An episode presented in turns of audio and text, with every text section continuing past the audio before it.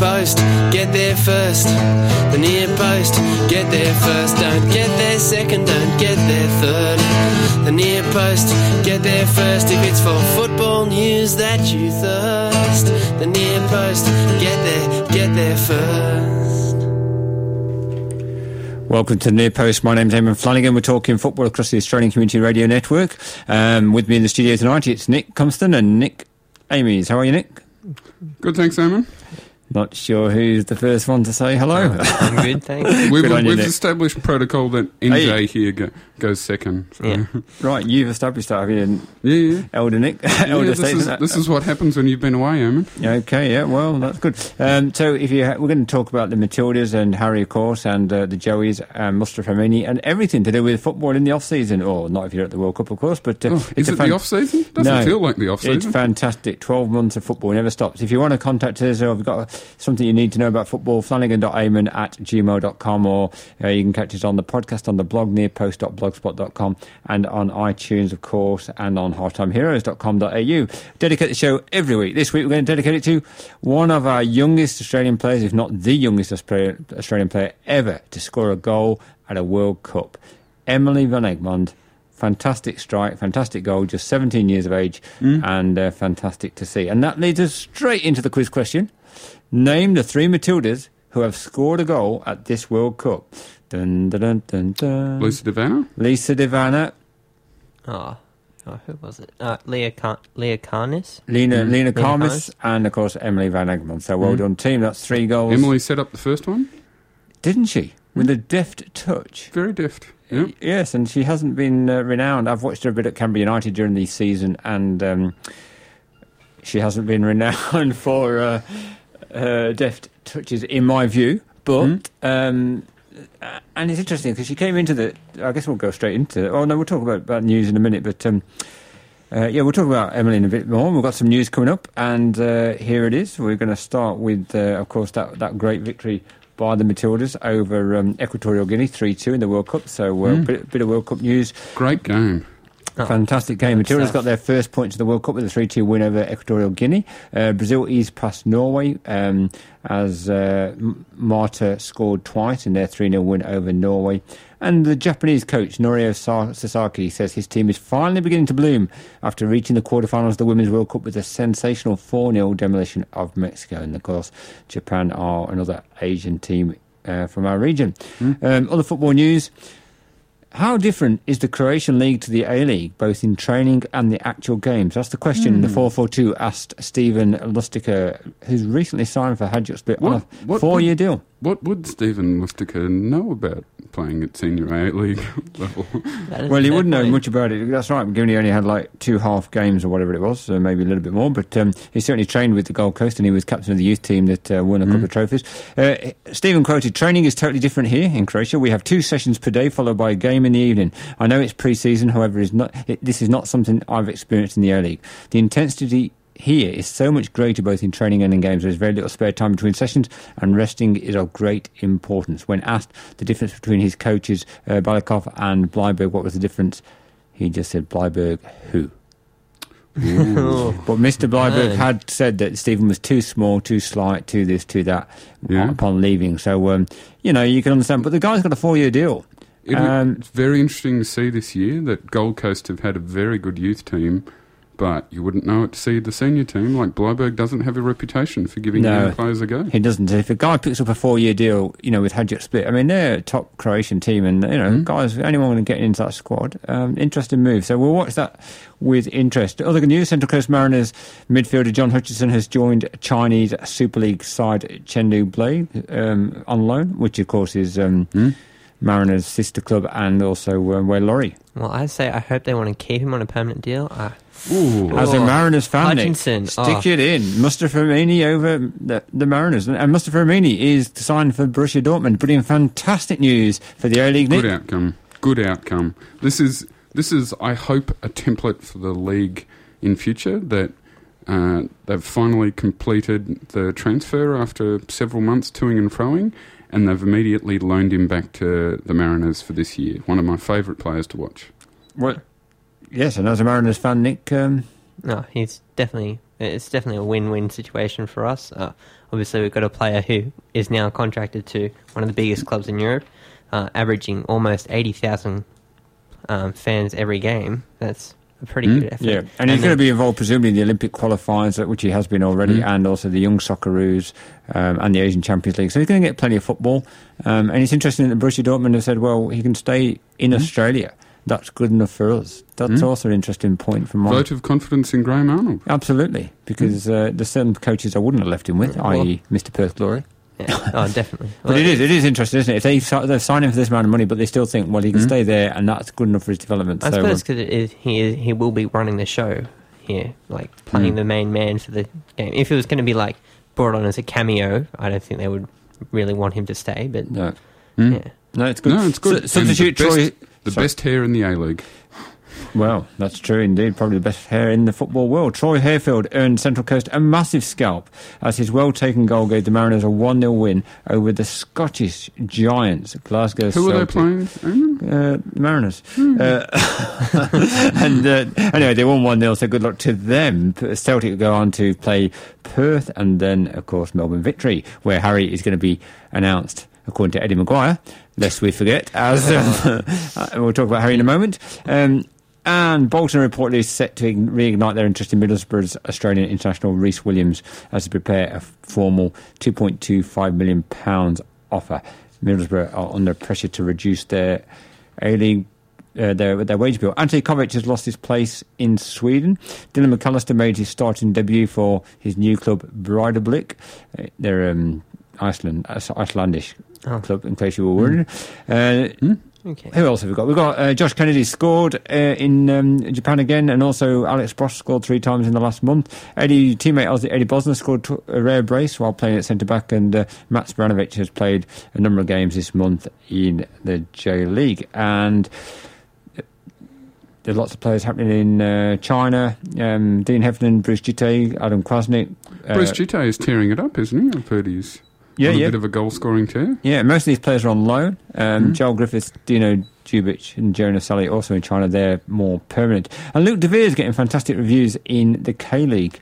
Presumably the other players are taking bribes. But anyway, no, we do like Luke Devere. K-League's got a better reputation. Yes, and Luke Devere is a fine player. I'm impressed with Luke. So, and in the United States, Joel Tyson has made a positive start to his new PDL team, MPS Portland Phoenix. So, Ben Summerford, thank you for all the information. And on the last one on the international scene, Mark Schwarzer kept a clean sheet in their 3-0 first game in the Europa Cup. Yes, Fulham are back and playing. Wow. Yes. And presumably they must have been... Europa Cup, pretty high profile. And they must have been in pre-season training. They're in the first round of qualifiers, I believe. Yeah. Did Fulham get in because they won the fair play? The fair play... No, they were fourth, I think it was, because I think Chelsea and Tottenham finished above them or something, but because they'd already qualified. Yes. All very good. Fulham, Bourne. So the point being they have about 2 or 3 weeks between seasons, unlike our lads, which... have 2 or 3 years, it seems like. But anyway, but we've still got plenty to talk about. So the Matildas, they're marching on, they're on the way. Nick, you watched them, Nick Jr., you watched the second game against Equatorial Guinea. Any thoughts on the Matildas? Well, it was pretty good stuff, I have to say. It's awesome game, I thought. Playing out from the back, it was superb to watch. Obviously, a couple defensive errors from Savet Usnan? Savet Unsila. Who played well against Brazil. It was a bit out of character. She looked a little bit like she was heavily strapped. I don't know whether that impacted her, but she did look heavily strapped, and she didn't seem to be moving quite as freely, I thought. That's not to say... the mistakes she made were... pretty, yeah. I think just a bit too complacent, because...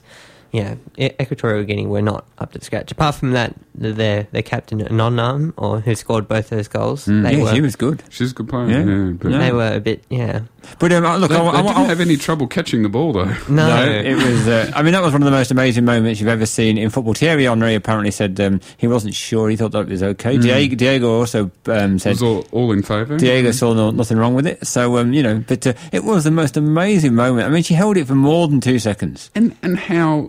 The referee, none of the assistants saw it. Like, it's extraordinary. Crazy. It was an unbelievable match. And the referee was right in line. And then the goalkeeper went and picked it up. So if you were any doubt that the goalkeeper's just caught it, then someone else has gone and picked it up. And you think, well, And I think it would have changed the game. It would have made it 2-0 to Australia. And the way they were playing, I think it would have, it would have changed things quite early in the piece.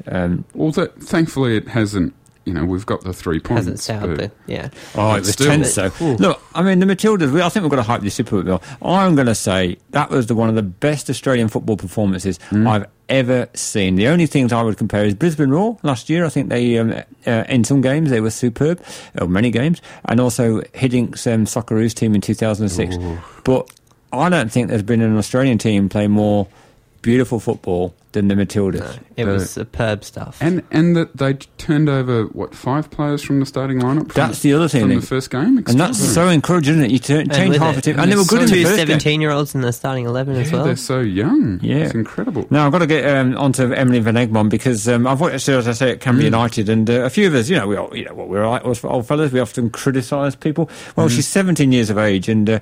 not always renowned for running back and marking players. She was playing in the number 10 for United. And when she did get the ball, she'd often make a superb long ball every time to nobody. And it was as frustrating as hell for us to watch.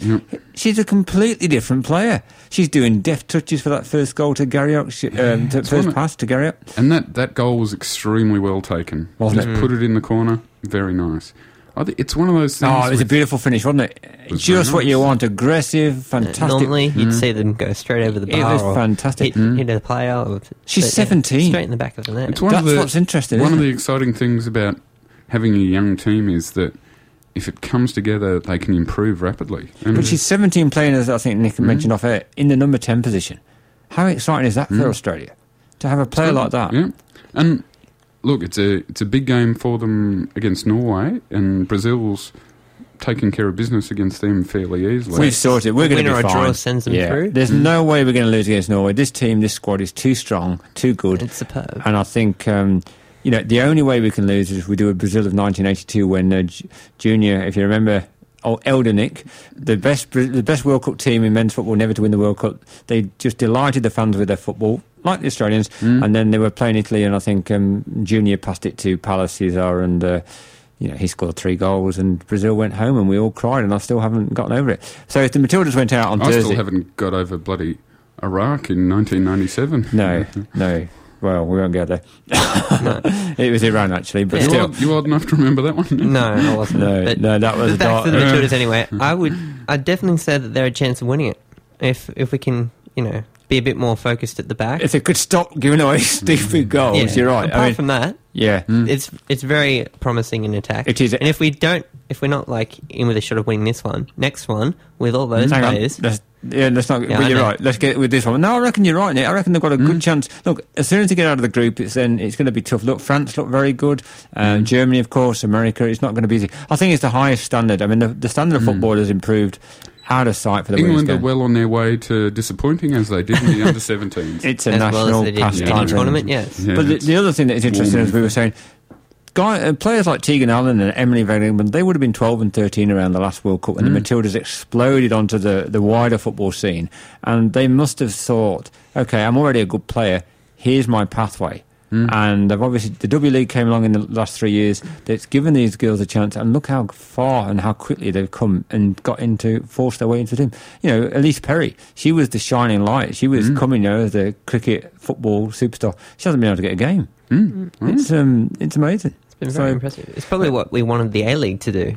Well, that's right. Honest. We just need a few more superstars coming through. Now, just I think the A-League is helping. I think the current state of our 20 to 23-year-olds perhaps reflects, in the middle 2000s we did have a bit of a slump, but... the 17s aren't doing much more for me. Okay, we'll move quickly on to the 17s. Just before we leave the Matildas, I just want to point out a couple of players who, I don't know who impressed you other than Emily van Egmond, but at least Keller Knight for me. Oh, yes. Beautiful stuff. Anybody else who particularly took your eye? Oh, Lisa De Vanna was good in patches, when she came on, yeah. It was a brutal game, I thought. I thought, some of the challenges they were throwing in. And then when we gave it back to him, the seizing on the ground from one player when she got hit in the shoulder, came off arm in a sling, back on 5 seconds later. I loved the way the Aussies gave it back to them, though. They said, we're not having any of this. They got straight back into him. I thought, good on them. It was good to see. But yeah, at least kind of like Colette McCollum, I thought, had a good game. Kim Carroll. I mean, there were so many standout players. Their dead ball work was fantastic. Yeah, Leena Khamis, I thought. Sam Kerr started really well, but then faded very quickly. So perhaps she didn't perform. But again, she's a very young player. Leena Khamis, I thought, I was impressed with her pace and aggression and stuff. So, no, it's good. Can't wait for the next game. So Norway, bring it on. Now, Young, we'll go to the... we're still waiting to get to Harry, of course, but lots to be said about Harry and Burnley. We're always still waiting for Harry. Yes, that's the story of our Australian football life. Joeys. Let's from the high to the low. Yes, well, Nick, you just made a big statement how the A-League has helped all our player development and et cetera with that older age group. Well, explain away this debacle. Yep, it's a debacle. Well, Fozzie said Jan Versley and the coach should go. He had about 450 comments on that statement at the last count, which is a phenomenal response. I was reading through some of those today, which tells you the extent of the interest. I'd say about half of them were telling Fozzie to get his coaching boots on and go out there, but Fozzie's very angry. I just think. Has he got a point though? I mean, I'm very interested in the Joeys.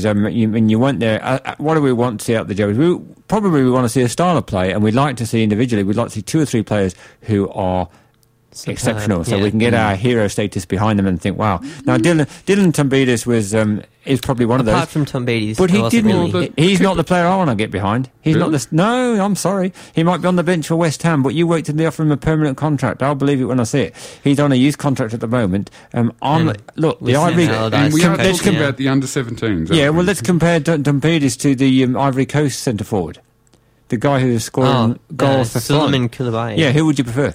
Koulibaly.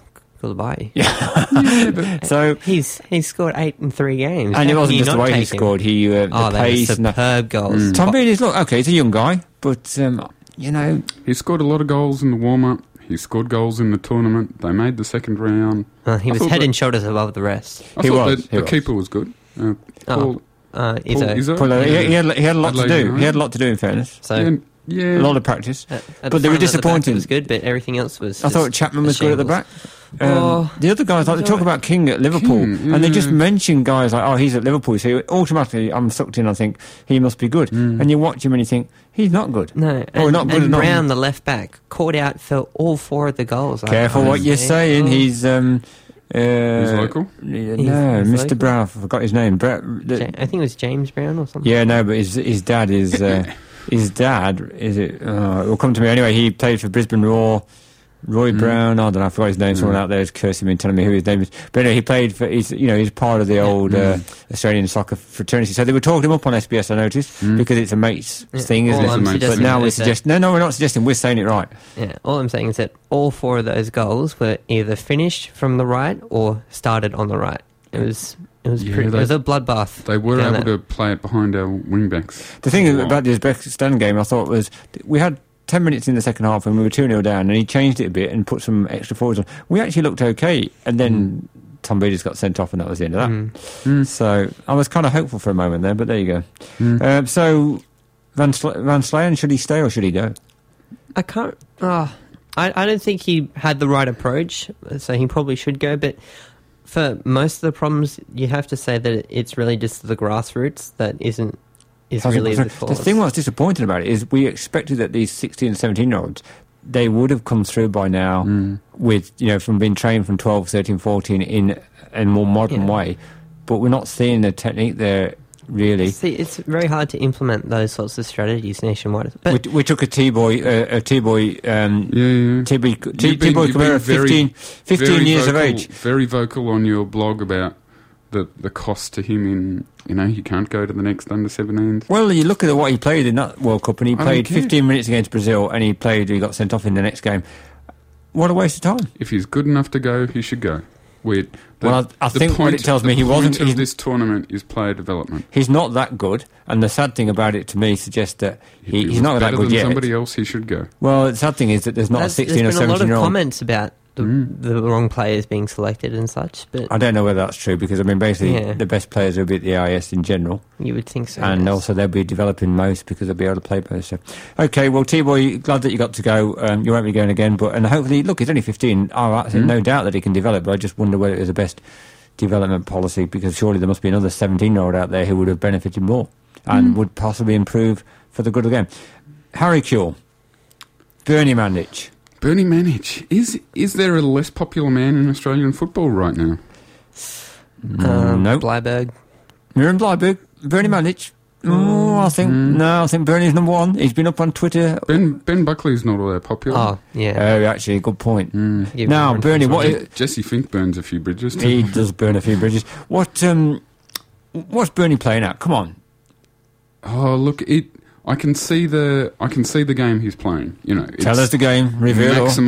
Maximise the dollars. So he's coming. He hasn't got enough offers overseas, so he's coming and said, right, we can go to Australia. He's gone to Melbourne Victory, and then suddenly we've noticed Sydney. That's been playing around a little bit, and then suddenly, just when everyone's talking about Melbourne, he throws Brisbane out of the air last week. And Brisbane, where did that come from? And then my take on it is that he's had an offer from overseas, and he's got, how do we get out of this? The one thing I believe is not to believe a single thing that comes out of Bernie Mandich's mouth until there's actual pen on paper. Until that point, it's all a game of bluffing and lies. Well, he's played the Australian nation hasn't he? And if he's played it to get a better deal overseas, well, that's sad, isn't it? Because really, it's going to taint Harry over here. It is, and that's a potentially Pyrrhic victory. Cause yes. He's an icon. He's an icon, yeah. He should be thinking about what's the value of the long-term value of Harry Kewell, the asset. That's right. Which is potentially there was some fantastic tweets today on talking about what sort of things Bernie might be asking for in his contract, and the things like we change the league. The league will now be called the HHK League, I don't know. There's all sorts of things. He should have his own show on Fox Sport, and only Harry can be interviewed after the game, and I don't know. There's a whole heap. We'll go to Harry Kewell Twitter, and you'll find some fantastic, amusing Australian. Yeah, tweets. There was a good article this afternoon summing up Bernie Mandich's approach about how, well, he spoke to Harry when he was 19, and Harry said, "Look, it doesn't matter what I do during the week. If I score on the weekend, I'm still a hero." I'm not sure that's the case anymore. I think the media perception does matter. Well, particularly in Australia and his age. I mean, Harry's not going to be around at the top of his game. He may or may not get into the next Socceroos World Cup squad with injuries and possibly age. No. So you just can't see. So therefore now it's about managing his next move. If he doesn't come this year, we don't want him. Well, I think this had to be it, because he was still at a relatively high standard. Well, particularly now that he's put himself out there that he might be coming. After this next contract, it might be only 1 year, it might be two, but if it comes... He's blaming Kyle Patterson, the FFA media guy. Well, if you're really truthful about negotiations, you just keep negotiating, don't you? Unless you've got something better on the table. Yes. Why? Because if you didn't... The Victory aren't ruling him out, and I wouldn't say this was dead quite yet, but if he does sign overseas, it's a very disappointing episode. It might not be dead yet, but for managers to back down from this. Oh, he's a two-faced operator. I wouldn't trust anything he says. I actually listened to the interview. Have you heard the interview that he made on Sun? I listened to the interview. It wasn't as bad as he made out. He never said that we're not going to sign this year. He just said, look, I'm not impressed that they'll come out and said this deal. So maybe they're just skewing his words. And he asked him, I mean, publicity. I think the Melbourne people, radios, I think they thought, so, they started the interview, so Harry's going to sign for Melbourne. Yeah. And Eddie Maguire said so, it must be true. And he said no, and I think the interviewer was totally shocked by this. So he stepped back a bit. So maybe it is just a play, and it's been taken out of context in the sense that Mandich has, he said, well, we might sign this year or next or something. Like, he didn't totally say we're not signing this year. He just said Monday was the deadline. But, yeah, so you can't see it happening again, Nick. I certainly think he can sign. The risk for him out of all of this is that Harry Kewell would end up being the rich man's John Aloisi. Now, I was there when Australia beat Uruguay and Aloisi scored the penalty. We all went crazy. He was a national hero at that point, and yet a couple of years later... He's a broken down forward for Sydney, getting booed by the fans because he's perceived as a... But he's not. But Harry's been a hero. He's not just a hero with football fans. He is an Australian hero. With you take him down to a shopping centre and the women will go. People know who Harry Kewell is more so than John Aloisi ever. Yeah, he's not. Nobody's Teflon though. Well, Harry's probably as close to it as we've got in the football sense. If he doesn't watch his image, he could be, you know, on that Aloisi path. If he is going to... Well, no, I don't agree with that. I think Harry's a different player. Like, I think I've put Harry on in the class of Dwight York in the sense that Harry can play... Aloisi was always a striker and nothing else, and once he slowed down, he didn't have a lot to give. But yes, Harry's just Harry could play anywhere. He could play anywhere. But what if he has trouble getting out on the park? That's the thing. You know, all this hype, maybe the team... If anybody can cope with the inability to get out on the park, it's Harry Kewell. He's had more pressure than he'll ever get in Australia. Not turned out for Liverpool in time and time again after a multi-million-dollar move. He coped with that. I think Harry probably can cope. And he'll get out on the park. Well, it's whether his image can cope with that. Would the fans get impatient? Wow. I don't know. Yeah, I mean, it's a tough one. Happens, I guess. It's an interesting deal, though. That they want we still don't know whether it wants 30% of the away gate or 70% of the away gate. Nobody seems to be able to determine which part of the away gate he wants. But, well, I was watching Harry Kewell News. Nobody's got the full story yet. No, but if he is going to come here, why would you come out like Bernie has and set it up in this antagonistic type way? Well, I can't get my head around that. That's just the way he plays the game. Unless it's for more money. And the thing that they don't want more money. We don't want money. He says on the interview, they keep throwing money at us. And I'm like, yeah, so why are you not signing? Because we want more money. But he's saying we don't want money. Really? That's what he says on the interview. He says people keep throwing sums of money at us, but we don't want a guaranteed money. We don't want money. But then they're negotiating about the... Because they're waiting for a knighthood? They think the away gate is obviously going to bring them in more money than a set deal. But it just sucks, doesn't it? The way they've gone about it and the fact... Look, if he does sign with a victory announced at the Celtic game, we'll all forget about it. But if he signs overseas, that'll carry some bitterness with it. There's going to be some burning of shirts, I would think. Yeah, I reckon the AFL involved. I reckon the AFL paid him not to come. Actually, Greater Western Sydney. Well, Eddie Maguire set it up, hasn't he? Eddie sets it up, you know, on the AFL. Eddie leaks that he's coming, and then what do you know? He's not coming. some of his shirts as well. I know some of my Socceroos tops are some fairly nasty polyester. I wouldn't want to be near them if they were burning. No, that's right. Okay, well, that's a lot from Nick and myself this week, and we'll still be no wiser, I'm sure, next week whether Harry's with us or not. And if you are going to hopefully the Matildas are. That's right. Good luck to the Matildas, and if you're going to the near post, get there first. Who's top of the A-League and who's coming last? The near post, get there fast.